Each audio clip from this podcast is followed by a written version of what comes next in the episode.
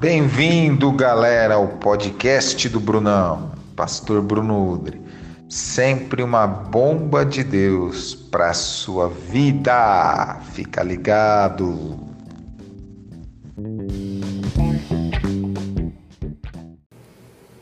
Oi, gente, tudo bem? Mais uma vez aqui, Pastor Bruno, com uma mensagem super top, um bate-papo sobre os 7 montes de influência da sociedade.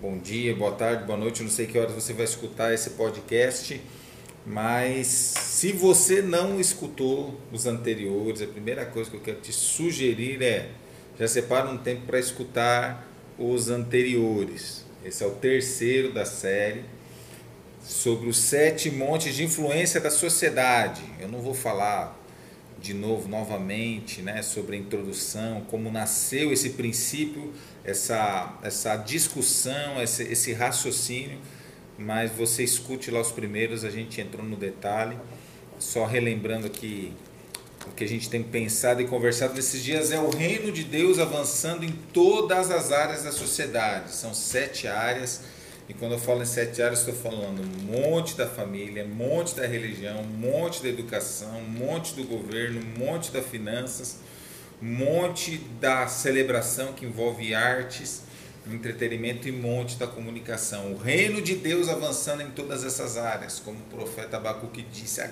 conhecimento da glória de Deus avançando por todas as áreas da humanidade, da sociedade. E hoje a gente vai ter um bate-papo muito 10, vamos conversar sobre o monte da religião. Estou com um brother muito amado, muito top aqui comigo, Pastor Edu Eduardo Rafael, seja bem-vindo.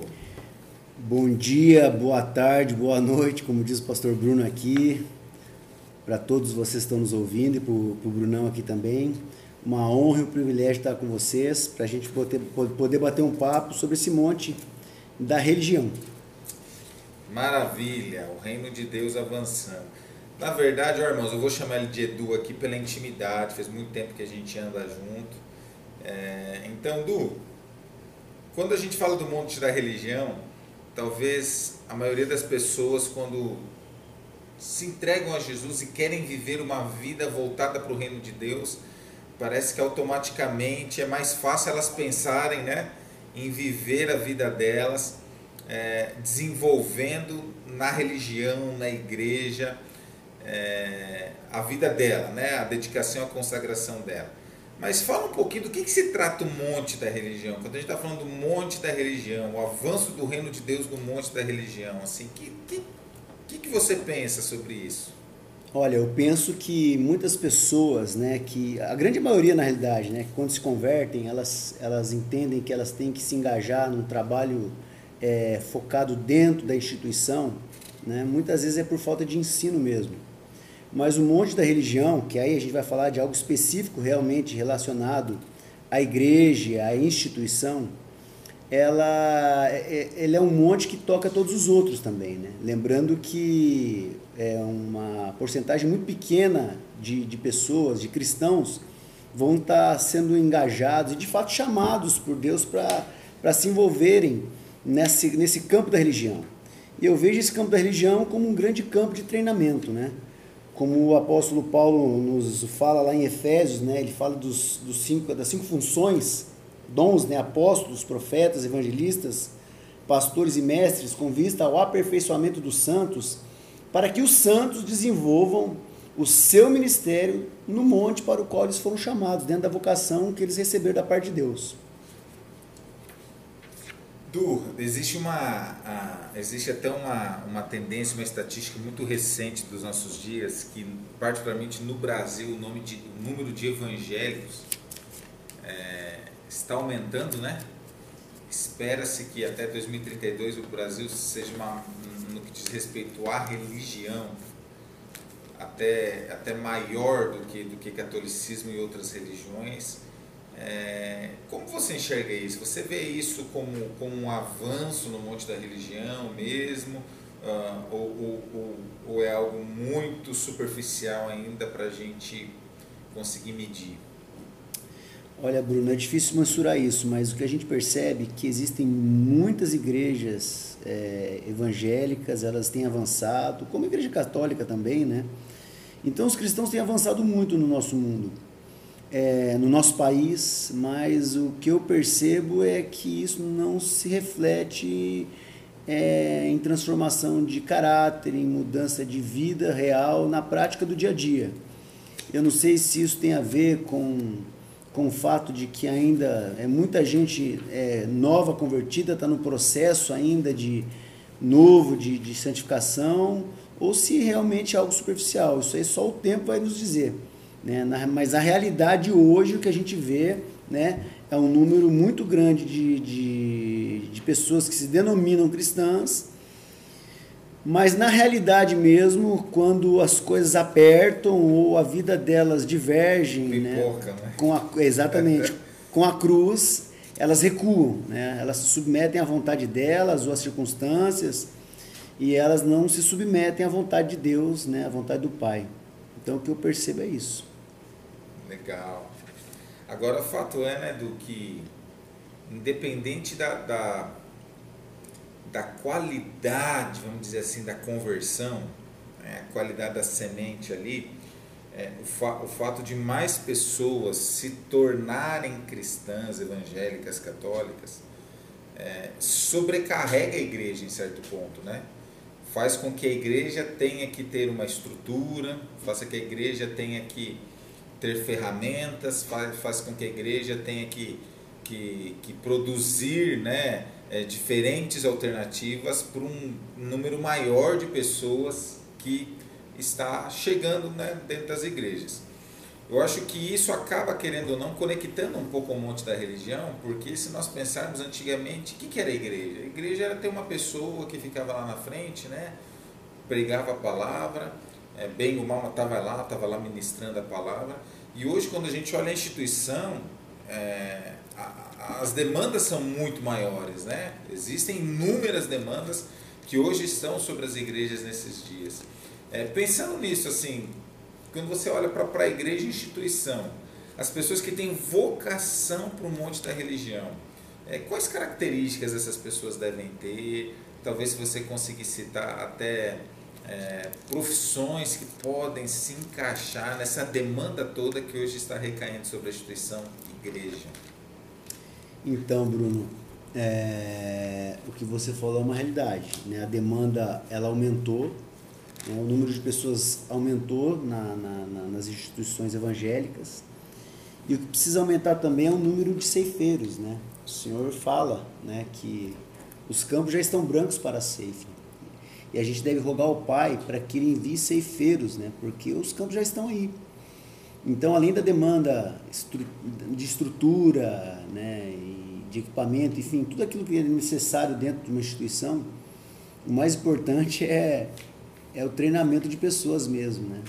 Pessoas realmente assumindo a sua vocação, tendo a coragem de assumi-la, né, muitas vezes integralmente, para que a gente possa treinar essas pessoas que estão chegando, porque é um número cada vez maior. Então a gente precisa de mais apóstolos, a gente precisa de mais profetas, a gente precisa de mais evangelistas, de mais pastores, de mais mestres, para que a gente possa treinar toda essa turma aí, porque a igreja, né, a instituição, a gente vê ela como uma treliça, né, algo que dá suporte para que a videira possa crescer, mas não só como uma treliça, mas como um grande campo de treinamento também, onde as pessoas vêm para serem treinadas, né, equipadas, para que elas possam ser enviadas para o local que elas trabalham, onde elas desenvolvem ali a sua vocação. Inclusive tem um texto que Jesus declara o seguinte: eu sou a porta, quem entrar por mim será salvo, entrará e sairá, e achará pastagem. Quer dizer, a gente entra, a gente é salvo, a gente é equipado e a gente é enviado como ovelha para o meio de lobos, né? Para amar e para salvar esses lobos, que nós também éramos esses lobos aí, a gente foi salvo. E você falando de algumas profissões que podem assim se conectar facilmente com o monte da religião, eu diria que a psicologia é é uma profissão que se encaixa tranquilamente, é uma ferramenta assim maravilhosa e agregaria muito no cuidado pastoral com as pessoas, a psicanálise, né, a psiquiatria, a sociologia, a filosofia, são áreas, são profissões que se encaixariam assim tranquilamente dentro do contexto da igreja hoje, né, para a gente até aperfeiçoar as pessoas que vão sendo treinadas aqui dentro. Isso só valida o que você estava falando, né? Que o monte da religião ele acaba tocando, se não todos, acho que a maioria, né, dos outros montes, de forma muito, muito peculiar, de forma muito especial. E quando a gente está falando de treinamento, a gente não está falando necessariamente de treinar pessoas para o monte da religião. Acho que a igreja acaba sendo um centro de treinamento para capacitar ceifeiros que atuarão também nos outros montes. Exatamente, esse é o propósito. Esse é o grande propósito da igreja, capacitar as pessoas para que elas possam atuar no campo de vocação ao qual elas foram chamadas. E você falando aqui, me veio outras profissões, por exemplo, letras. Pode ajudar muito no contexto da igreja, né? Jornalismo, né? Porque o jornalismo ajuda muito as pessoas a se comunicarem, a escreverem. Isso é muito importante dentro do contexto da igreja também. Então, como você falou, Bruno, são inúmeras as profissões que se encaixam dentro do contexto do monte da religião, né? Para a gente poder fazer o quê? Capacitar ainda mais essas pessoas que vão atuar no campo delas lá fora do contexto institucional, né, da igreja, assim dizendo, porque ela é a igreja, ela vai estar lá sendo luz e sal onde ela estiver. CT, um centro de treinamento, né? CT, isso aí. Du, tem uma coisa, acho que é legal nós conversarmos. Existe uma tendência, principalmente quem estuda os movimentos da igreja, uma tendência do que tem acontecido com a igreja, né? Esse avanço realmente, né? O próprio Pioniel, ele fala no livro, né? Embora as coisas estejam avançando em um ritmo sem precedentes, devemos observar que as coisas que precisam ser realizadas antes da vinda de Jesus levarão décadas ou séculos para serem concluídas. Então, que quem estuda a igreja, os movimentos da igreja, assim, eles têm observado uma tendência. Porque a igreja, ela foi reformada e continua em reforma, né? Os próprios reformadores, uma igreja reformada que se reforma constantemente. Um dos pontos que eles têm atentado, eu acho um ponto muito interessante, talvez seja um deslocamento geográfico do fluxo da igreja, né? Nós, a igreja, principalmente quando a gente está falando de igreja protestante, nasceu o protestantismo na Europa, né? Alemanha, Suíça, um pouco antes na região dos Balcãs, ali, República Tcheca, e depois se espalhou. Mas hoje a gente percebe que o evangelismo, né? A igreja na Europa tem passado por uma crise muito grande e tem ocorrido um grande avanço, quando a gente está falando de crescimento, de avanço, principalmente na América Latina. A América do Norte já esteve em condições melhores. A gente conversava há pouco sobre um pastor colega nosso que veio da América do Norte esses dias, contando a dificuldade que tem enfrentado, né, num país como o Canadá, que há 30 anos atrás era declarado como referência no avivamento mundial e hoje passa por um período de escassez espiritual muito grande. Então, um deslocamento, né, da Europa para a África. Nós sabemos de grandes moveres do Senhor na África e também na América Latina, né? Como que você olha, quando você bate o olho nesse tipo de movimento, tem alguma coisa que te chama a atenção, talvez uma causa de tudo isso? Olha, o que me chama a atenção é o seguinte: realmente houve um deslocamento geográfico nessa questão, né? E existem até promessas para o nosso país como um celeiro de missionários, de profetas para o mundo todo, mas a gente só tem que atentar, Bruno, para que o que aconteceu na América do Norte, na Europa, isso não vem acontecer aqui. Pois é. O evangelho começar a se esfriar.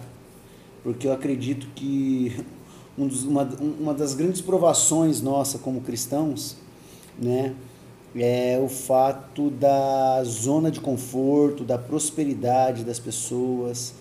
Isso vai fazendo com que elas vão baixando a guarda, não tem o mesmo zelo que havia no começo. E o Brasil ainda hoje, pela graça de Deus, a gente vê um agir de Deus, um mover de Deus na nossa nação, né? Então a gente tem que estar atento e estar de uma forma intencional, ateando fogo nisso, nessa geração que está vindo, nessa próxima geração, para que isso não se perca. Porque a gente vê também um movimento, da mesma forma que a gente vê esses movimentos da igreja, a gente vê um movimento satânico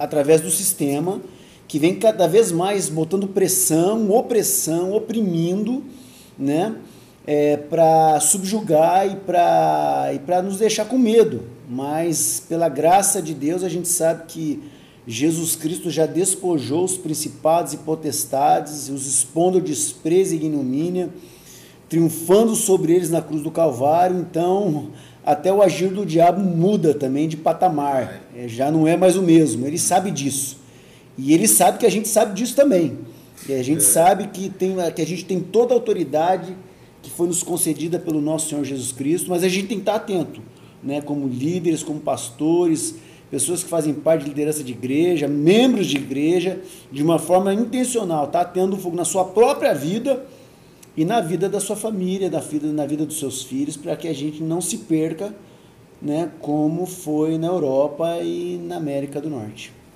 Você citou aí, nessa tua última fala, algumas expressões, né, fogo, né, não perder esse avivamento.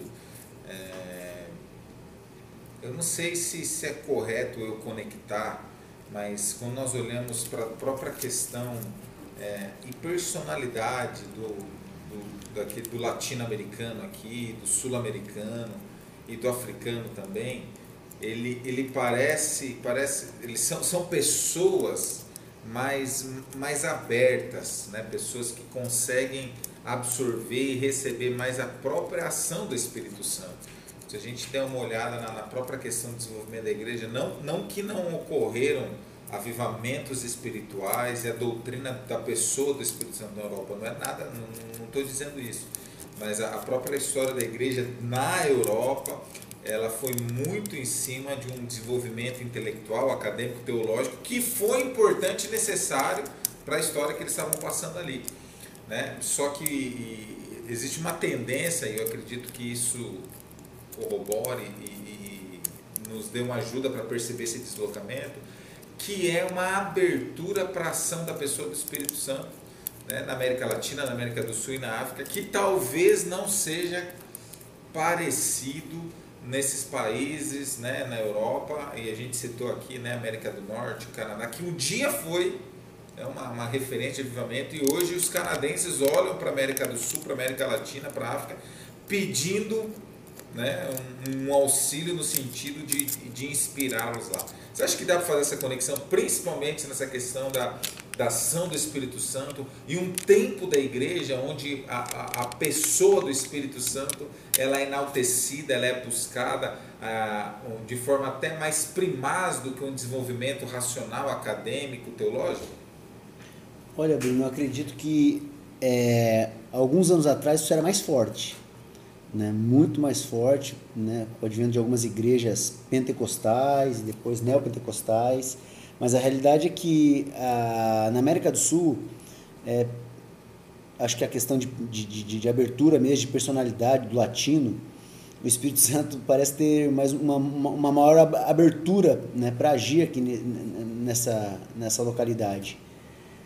Mas o que eu percebo nesses últimos anos, né, é que a gente tem que encontrar um meio termo, né, entre a gente dar essa abertura para o Espírito Santo e continuar buscando uma iluminação através das Escrituras, né, um fundamento teológico, para que a gente possa caminhar aí com as duas asas, né, cheios do óleo do Espírito, do fogo do Espírito Santo, mas cheios também da palavra, né, porque a palavra ela é que norteia a nossa vida, porque muitas vezes a gente viu, até que mesmo no Brasil, né, igrejas muito tradicionais, não dando nenhuma liberdade para o Espírito Santo, Mas a gente também viu outras que davam assim total liberdade para o Espírito Santo, e algumas delas acabaram entrando até por um caminho meio perigoso, com agir assim alguns movimentos que não tinha nada a ver com o Espírito Santo, e então isso acabou trazendo um certo desequilíbrio. Então acredito que a gente precisa trazer um equilíbrio em relação à busca e à liberdade para o Espírito Santo, porque é Ele que faz a obra, e nós não somos cessacionistas, nós cremos nos dons. Nós, né, como instituição aqui, Comunidade da Graça, a gente é pentecostal, a gente crê nos dons do Espírito, no agir do Espírito Santo, mas a gente também valoriza demais o ensino da Palavra de Deus. Bill Johnson, ele fala algo super legal, ele fala que tem momentos para o pão e tem momentos para o vinho, né? Quando a Palavra de Deus nos ajuda a entender que quando está falando de vinho, na oferta de Deus, está falando da ação do Espírito Santo.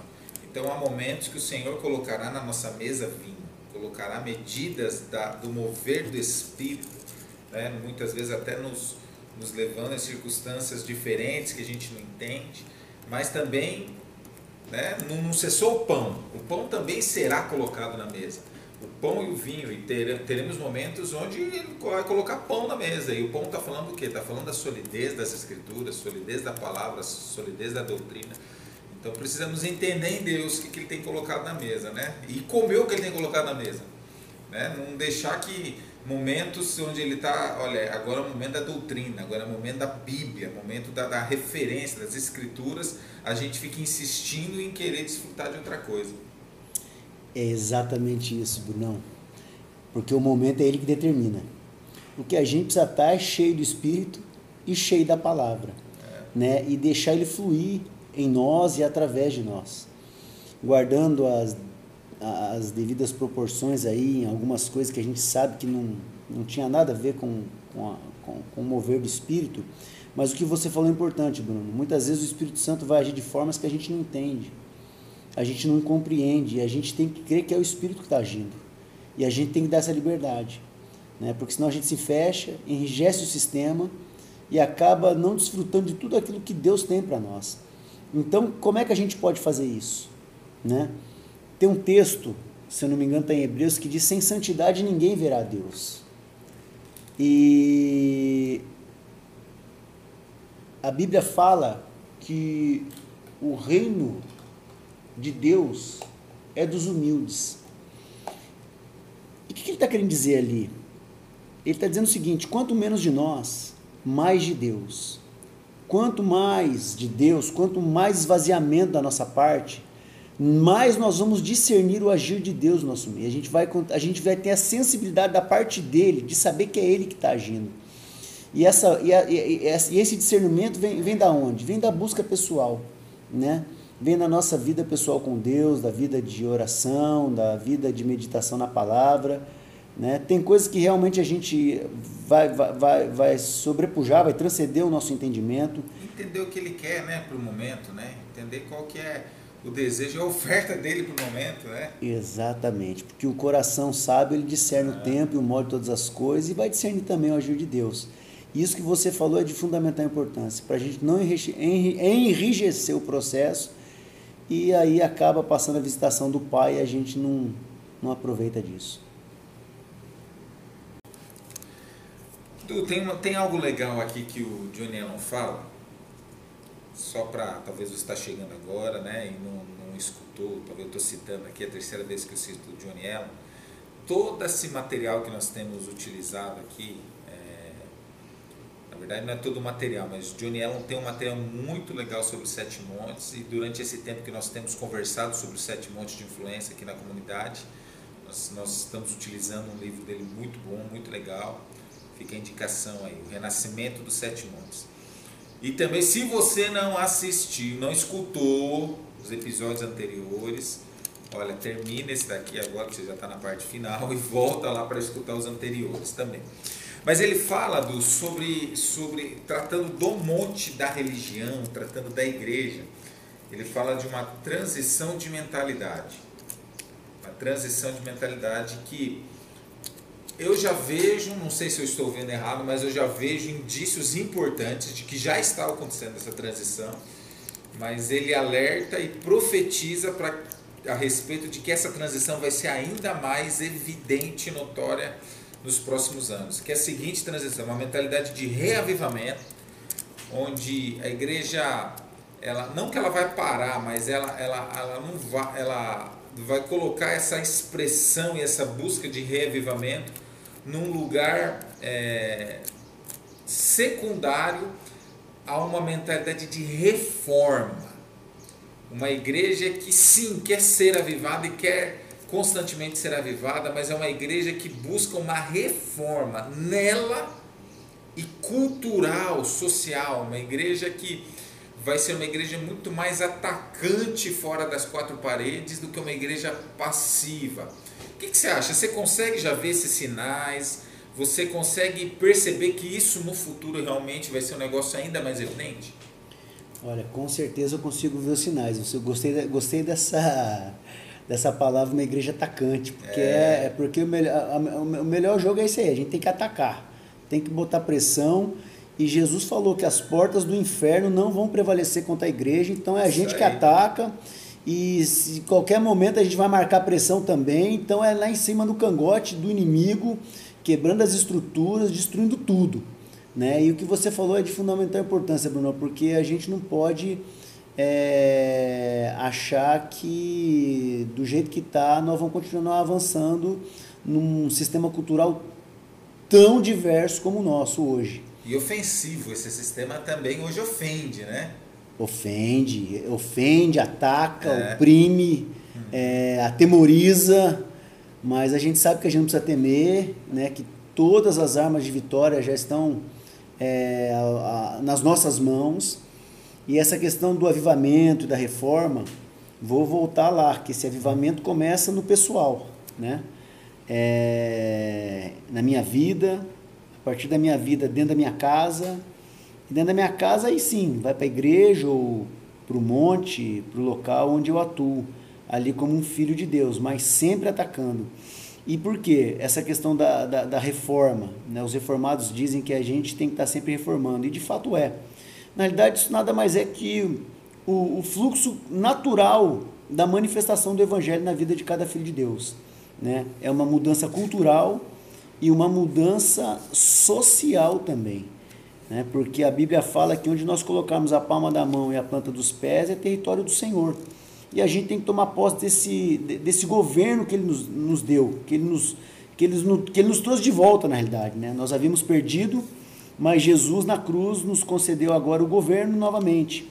Inclusive tem uns salmos que diz que os céus são os céus do Senhor, mas a terra Ele a deu aos filhos dos homens. Ele deu, nós entregamos, Jesus veio, retomou e deu nas nossas mãos novamente para que a gente agora avance e vá se expandindo, né? E à medida que nós nos expandimos, é o Senhor que se expande. Ele nos deu o ministério da reconciliação, nós somos embaixadores em nome de Cristo. Legal se a gente puder também conversar só um pouquinho mais a respeito disso que nós iniciamos esse pedaço agora. É evidente e notório que existe um avanço das ofensivas do império da iniquidade nesses dias, né? Nós temos, acho que todos que estão escutando aqui têm percebido isso, ideologias diversas, verdades absolutas do seio da igreja, cristãs bíblicas, elas estão sendo severamente atacadas, e eu acho que a reação da igreja ela precisa ser muito pensada, porque se nós vivermos só para nos defender, corre-se o risco de perder o que é nosso, sendo que o reino é um reino que ataca, um reino ofensivo. E quando eu estou falando ataque aqui, irmãos, eu não estou falando que você tem que atacar pessoas, que você tem que atacar, né, fazer ações violentas contra ninguém, não é nada disso, mas é o reino que avança, é o reino que ataca, então é uma mentalidade ofensiva mesmo, né? Eu escutei uma expressão esses dias muito legal, no reino de Deus só tem lugar para atacantes, e volto só para ilustrar isso, quando eu estou falando ataque, eu não estou falando na questão de violência, eu estou falando de um posicionamento, uma mentalidade de reino, onde é o reino que vai avançar e nós não ficarmos apenas correndo na defensiva. Brunão, essa questão do ataque eu acho muito legal, né? E realmente esse ataque, humanamente falando, é através do amor e do serviço. Exatamente, mas as armas, elas não são carnais. As armas da nossa milícia são espirituais. Mas esse ataque contra o reino das trevas é um ataque violento. É um ataque violento onde a gente realmente vai para cima e vai atacando mesmo. Mas como é que a gente ataca? A gente ataca na oração, na intercessão, na adoração. A gente ataca na meditação na palavra, nos revestindo da armadura de Deus, né, que é o cinturão da verdade, a couraça da justiça, sandálias do evangelho, o escudo da fé, o capacete da salvação e a espada do Espírito. Isso é importante o Bruno ter falado, por quê? Porque você vai achar que a gente vai sair chutando o pau da barraca com tudo e todos aí. E não é isso, irmãos. A gente vai atacar violentamente no mundo espiritual para que no mundo natural a gente possa atacar através do amor, através do serviço, através de ser resposta de Deus, resposta da graça e do perdão e do refrigério de Deus na vida das pessoas. Que top, que top, que top. Maravilha. Algo legal de se pensar também a respeito de igreja e um monte de religião. Nós já falamos um pouquinho sobre isso nesse bate-papo, mas se a gente puder entrar um pouquinho mais no detalhe aqui. Hoje as demandas de ser igreja, elas são maiores, elas são diferentes, né? Hoje um pastor... Se a gente parar para pensar o que é necessário, quais as características e habilidades necessárias para ser um pastor, um bom pastor, vamos falar assim, essa resposta ela é totalmente diferente da mesma resposta a essa pergunta de 30 anos atrás, 20 anos atrás, né? As demandas para se tornar um pastor há um tempo atrás são diferentes das de hoje. Então quando a gente olha para a igreja, é uma igreja mosaico, uma igreja que existem demandas diferentes que estão aumentando há tanto tempo. Então, tratando de igreja, tratando um monte de religião, quando a gente fala sobre vocação, talvez uma pessoa vai estar escutando aí esse bate-papo, ele ama a igreja, ele quer servir na igreja, ele quer se dedicar na igreja, ele de alguma maneira ele pensa que a vida dele vai ser, ele quer gastar a vida dele nessa esfera toda, nesse mosaico todo das demandas da igreja. Vamos falar um pouquinho de vocação. Como encontrar e como validar uma vocação conectada ao mundo da religião? O que você tem para falar nesse sentido? Você que é uma pessoa que tem uma história incrível, que trafegou, né, durante muito tempo, talvez numa área que parece que está tão desconectada do mundo da religião, e de repente algo incrível começa a acontecer dentro de você e você transiciona a tua vida para essa esfera da religião. Legal isso aí, Brunão. Na realidade, existem algumas evidências, né, em relação a esse chamado para o mundo da religião. Mas eu quero dizer uma coisa, em primeiro lugar, aqui para você que de repente tem um chamado para esse monte, que olha, que você não tenha medo, que você fique tranquilo, você não precisa fazer força alguma, porque se de fato Deus tem um chamado para você nesse monte, Ele vai trazer você para esse monte de alguma forma. Mas existem algumas evidências. A primeira delas, né, é uma inclinação do coração, mas uma inclinação genuína, né? A primeira coisa é você sondar teu coração e ver se realmente essa inclinação é genuína, não tem nada espúrio, né? Não tem vontade de aparecer, ou usar a religião como fonte de ganhar dinheiro, essas coisas. É realmente algo genuíno da parte de Deus. Você quer servir ao Senhor, você está apaixonado pelo Senhor.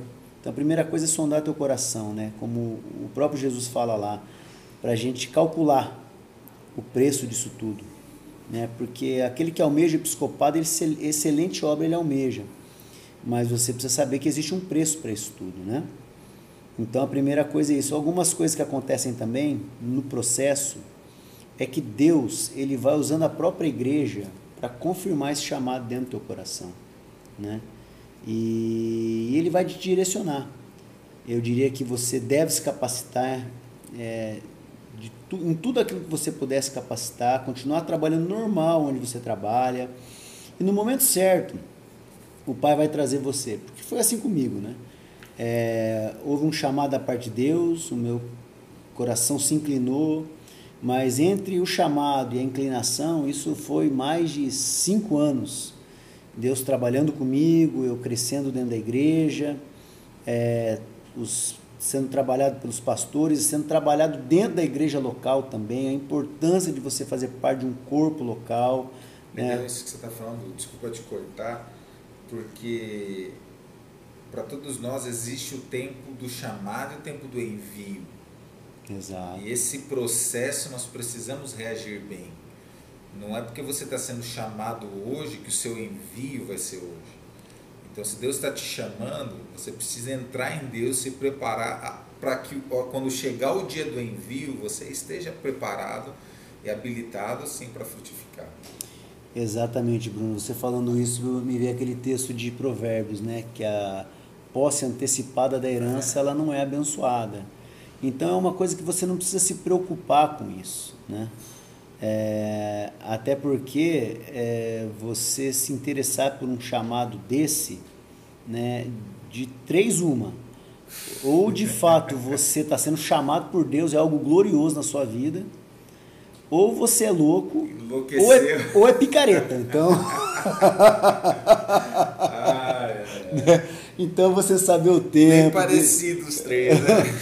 Deixar as coisas acontecerem no tempo certo, Deus vai te trazer, não fique aflito em nenhum momento, ansioso com nada, né? Simplesmente vá se preparando, principalmente no que diz respeito na tua relação com o Pai, né? Crescendo em oração, crescendo na meditação na palavra, né? Não sei se você de repente está fazendo um curso ou não de teologia, né, que as pessoas que chegam até mim, que têm vocação nessa área, eu estimulo mesmo. É importante a pessoa saber, conhecer, ter uma visão sistêmica e panorâmica do mundo religioso na qual ela vai ser inserida, né, para não achar que o mundo é só aquele quadrado que ela está, e a coisa é muito mais ampla.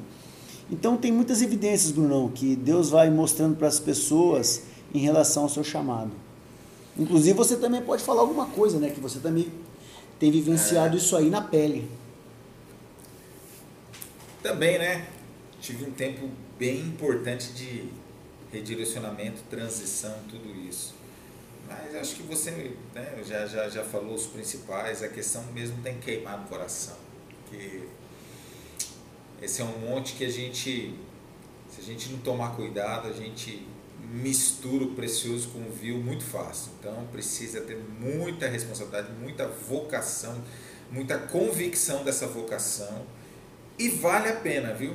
Às vezes a gente escuta muito, né? Parece que muitos, para enaltecer os pastores, falam que a vida pastoral é muito difícil, o pastor sofre, o pastor é uma vida difícil. Realmente existem dificuldades, mas vale a pena. Vale a pena você ter o privilégio de pastorear o rebanho do Senhor. É uma vida gloriosa, meus irmãos. Lembrando sempre a importância também de você dar ouvido aos teus pastores, né? Aos teus pastores. Porque provavelmente, muito fortemente, Deus vai usar a vida deles, né, para confirmar esse chamado também. Uau! Muito bom, irmãos. Poderemos ficar aqui mais um tempão. Quem sabe a gente grava um monte da religião... Parte 2. Você topa, Du? A hora que você quiser, Bruno. Olha só. Maravilha, gente. Então, deixamos aí mais um episódio da nossa série 7 Montes. Compartilha, curta, divulgue aí. Tem sido um tempo tão especial, tão legal, abençoando tantas pessoas. Deus tem uma vocação, Deus tem uma área especial para você avançar. Você é um soldado do Senhor. Fica ligado nessa, vamos avançar nesse reino de Deus. Obrigado, viu, Du? Deus abençoe. Brunão, eu que agradeço o convite, muito honrado. Parabéns pelo trabalho, lindo esse trabalho que você tem feito aí dos 7 Montes. Que Deus te abençoe, te fortaleça e você continue incendiando essa galera jovem aí para marcar essa geração. Maravilha, gente. Abração, até a próxima.